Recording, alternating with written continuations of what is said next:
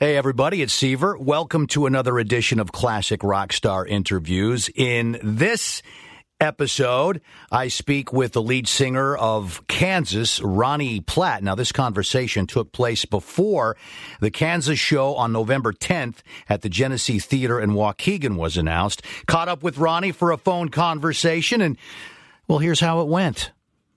Seaver here, and uh, I'm speaking with the uh, the lead singer, keyboard player of uh, the multi platinum band Kansas, Ronnie Platt. Ronnie, it is great to talk to you. Welcome to the drive in your hometown of Chicago. My hometown, and what a pleasure getting to talk to a guy I have listened to for years in the hometown of Chicago. Kind words, Ronnie. I appreciate that. Now, um, to quote a Kansas song title, you are the miracle out of nowhere, but you really aren't. You have a rich history fronting bands here. Let's um, let's refresh everybody's memory. You've uh, been playing your paying your dues for, for, for many many years here in the uh, Chicago area. Oh my God, Steve! I actually started playing in bars around Chicagoland in '79. Boy, have wait a second, Steve. I need to grab for my Geritol bottle right now. Uh, Seventy nine. That's uh, you know that that was uh, that was my final year of high school. Um, I moved to Chicago in 1991, and uh, you were uh, driving truck, as I recall, to uh, make ends meet between cover bands and whatnot. Yeah, just played in in cover bands and uh, some real successful cover bands. Actually, actually, it, it actually started. I was in a band, Lazy, uh, named after the Deep Purple song "Lazy." Not that we, not that we were lazy, but just a big fan of uh, Deep Purple. We named our band Lazy. Uh, two years in Lazy, then I went. In, I was in a, a Chicago band called Scraps for a while. Three years in a band called Drama that was all yes. We played all yes music. Uh, then I started uh, with with some friends of mine. I started the band Ara. That and Ara, we played with everyone around Chicagoland. From we opened up for Kansas. I don't know how many times.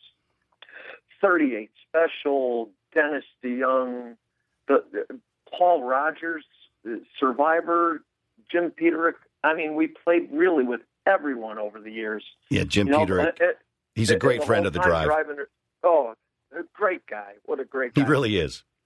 Somebody ordered him some more purple. So, Where does he shop for his clothes? Uh, where's he get his hairspray? That's what I want to know. well, Kansas is playing the Genesee Theater on Friday, November 10th. Tickets are on sale for that show. That's a few months away. I know you uh, you guys uh, have done the summer uh, festival circuit. Uh, I hope you guys have got some stuff going on between now and November. Uh, no, we're actually going to vacation until then. Really? No. I can't believe that. Not for a second. Our schedule is through the roof. Uh, just, just we're really going around the globe. Uh, go, going to Europe in June. Uh, going to spend pretty much the month of July in Europe, and and just bringing Kansas over there. Then coming back home and hitting it hard at home here, and and of course, you know, being a Chicago boy myself, can't wait, can't wait to play the Genesee. It is going to be a great show. I was hoping that you'd get here between now and then so we could see you outdoors, but uh, I'm definitely going to be there in uh, in uh, Waukegan for that show in November. I wouldn't miss it. Um, now, do you keep in touch with? Uh, did you have have you had a sit down with Steve Walsh since you uh, replaced him in Kansas? Do, do you are you friends?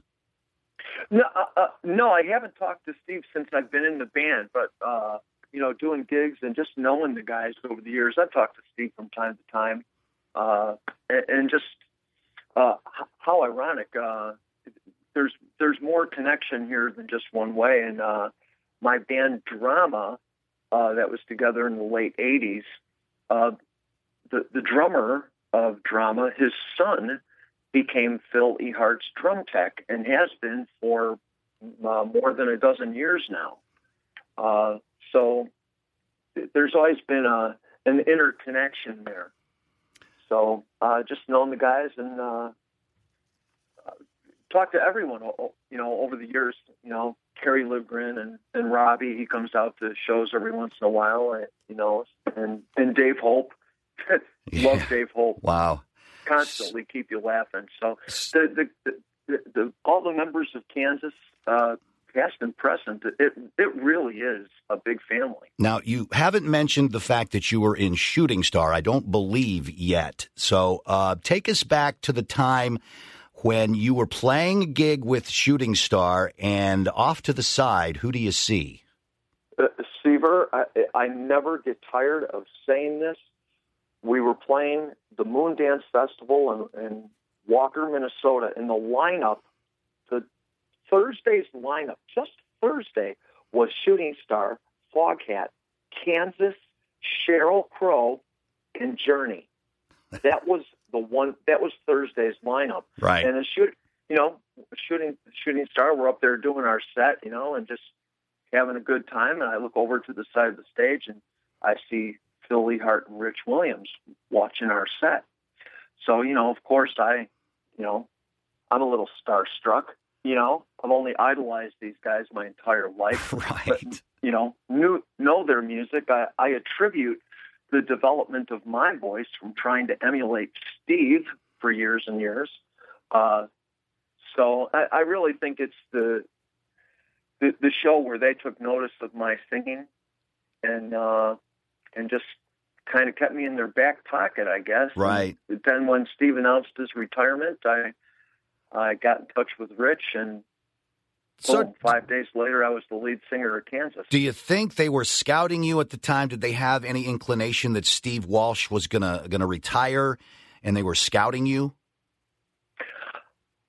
I don't think so because I think I, I think Steve's retirement uh, uh, came a little abrupt.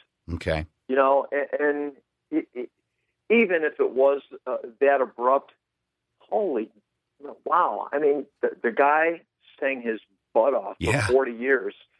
40 years singing this stuff. Do, do you think he earned his retirement? Indeed. He's I, on the. I, I, I mean, how, how, many people spend 40 years doing anything? So. Uh, He's on all the iconic songs. Every fan I've read about, either on Facebook or talking to on the streets, they all, almost without exception, have accepted you as the new lead singer of Kansas. That's got to make you feel pretty good.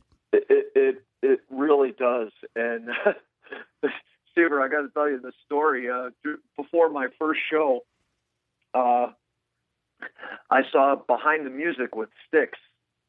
Are you are you familiar? I with that I saw program? it. I saw it. Yes, I did. Mm-hmm. And and they're interviewing Lawrence Lawrence Gowan, who, right. who took Dennis DeYoung's place, and he was saying he was in the band a year, and uh, the audience wasn't so friendly to him. and I see this, and I'm thinking to myself, "Oh my God, I'm about to take over for Steve Walsh. What did I get myself? They are they are going to hang me like a pork roast. Right, right. you know, I was, it, it, you know, it, it, it gave me a little nervousness there, but uh, thank God, you know, the, the Kansas fans have accepted me, and I, you know, I'm pretty blown away by it, actually. And I know you're good. I know you're good. I know what happened between uh, with, with, with Lawrence Gowan and Styx. So I kind of expected it to, to happen. To, I think you might have as well. It didn't happen. The fans love you, almost without exception. It is a great, great story. And congratulations yeah, to you.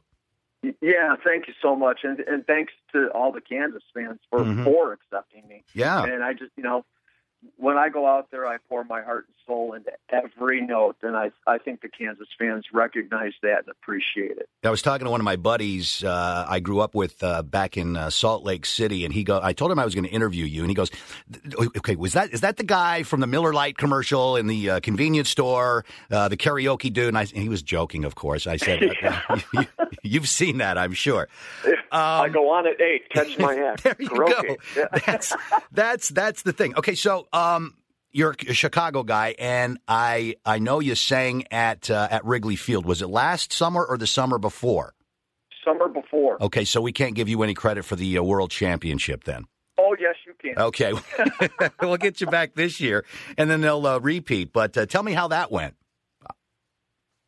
Uh, when you as if I as if I haven't had enough surreal moments in my life. Right? It was so funny that uh, friends of mine are season ticket holders for the Cubs, and my our, our two road managers, David Green and, and J.R. Reeves, are just huge baseball fans, and we happen to have a day off, so I, I got tickets for a game and uh, for for Dave and J.R. and uh, Alien Ant Farm sang the seventh inning stretch. Yeah, and they're like, "Why isn't Ronnie doing this? He's a you know he's a Chicago boy, and, right? You know, long story short, J.R. made some phone calls, calls me up today. You want to sing the seventh inning stretch at Wrigley Field? I'm like, are you kidding?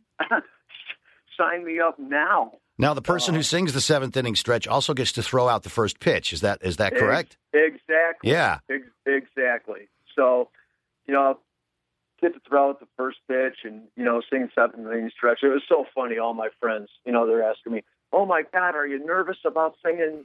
Take me out to the ball game? Are you nervous about singing in front of those people?" I'm like, "Nah, piece of cake. You know, easy song. Take me out to the ball game. In, easy. Sure. So if I was now, if I was singing the national anthem, I'd be scared out of my wits. You of know? course.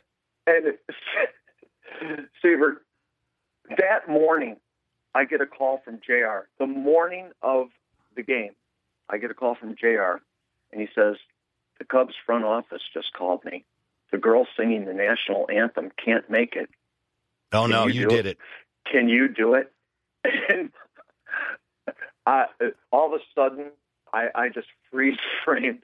I'm like, are you kidding? How do, how do you say no to that? What an honor. How do you say what no an, to it? But at the same time, honor. oh my God. At the same time, right there, I lost five pounds. Yeah, yeah. I, You're going, I, I got to download the lyrics. I can't forget. This is a song you cannot blow. Oh, no. You, you, don't, you, you don't, don't goof that one up. You don't do mess not. up the national anthem. Uh, but, you know, I, I have sung it, uh, you know, only a couple of thousand times. Okay. So I, I did have an, but I got to tell you, what the strangest thing was is, you know, I walk out onto the field, I got the microphone, and you know, I'm little nervous, and I start singing. And at the end of the first line, now remember, they're Wrigley Field. Right. I mean, it's sold out. There, what was there, forty-two thousand something people there? Uh huh. What and Seaver, I get to the end of the first line of the national anthem, and I hear silence. Talk about, and this is why I love the Cubs fans and Chicago fans because they respect the national anthem. It was silence. The, I, the only thing I heard was the wind going through the flags out in the outfield. It's it, it kind of freaked me out. I'm like, okay, there's 40,000 plus people here, and I hear the flags. I don't hear a vendor. I don't hear people talking. It was total respect. I love it. Chicago. This yeah, is I call you home. it, it's not like it is over at the United Center for the Blackhawks and uh, Jim Cornelison, uh, where it's just crazy. But that's a tradition in and of itself, right? But again, that, you know that that's that's a different element. It sure is. And I've been I've been to Hawks games, and uh, and you, you can't help but you, that that's part of the that that's part of the song there Yeah. Hawks game. It's part of the tradition to, uh, to, to to to yell during the national anthem at a Hawks game. Um, let's get back to the tour that you are currently on, and we'll bring you to Chicago on November 10th to the uh, Genesee Theater in Waukegan. Tickets are on sale. You are touring the uh, 40th anniversary of Leftoverture, and you're playing the entire album all the way through so many songs that we all know. Uh, of course, Carry On, Wayward Son. I guess there's a typo, no my in in that.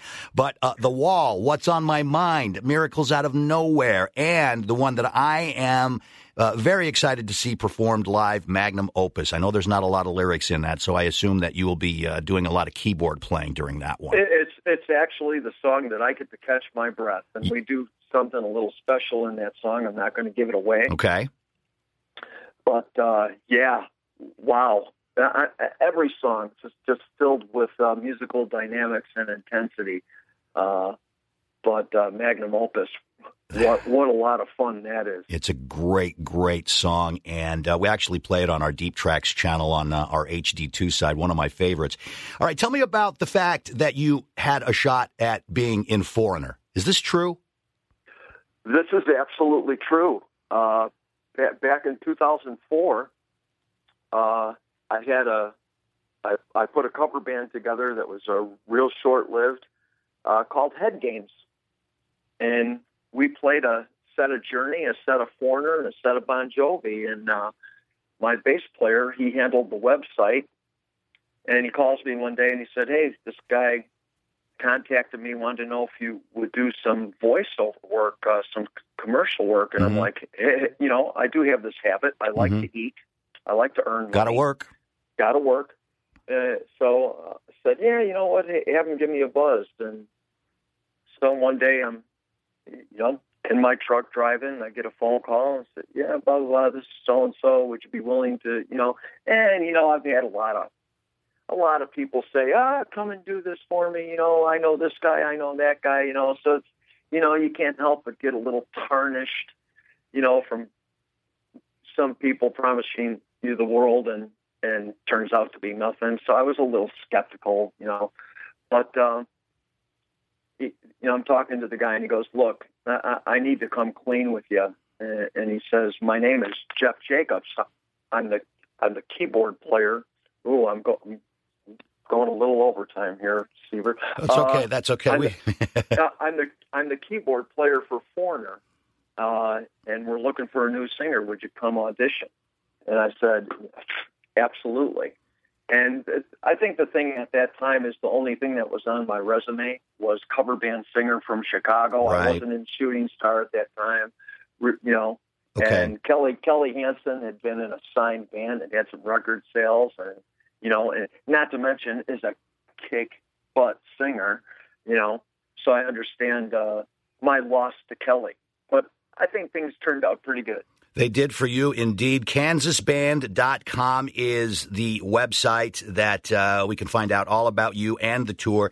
Again, the uh, concert, uh, Kansas in concert Friday, November 10th, 2017 at the Genesee Theater. I want to meet you. I'm going to come back and say hi, Ronnie. I can't wait. Uh, it's been a real. I want to meet you, man. It's only been listening to you for decades. Well, well, thank you so much. Congratulations on being in Kansas. You sound great, and I can't wait to meet you. Uh, I'll be at the show, and it's been a pleasure talking to you today on the drive. And hi to all my friends in Chicago. I'll see you soon. All right, Ronnie Platt. Thanks a lot, buddy. I'll talk to you. Talk to you, Seaver. Pleasure.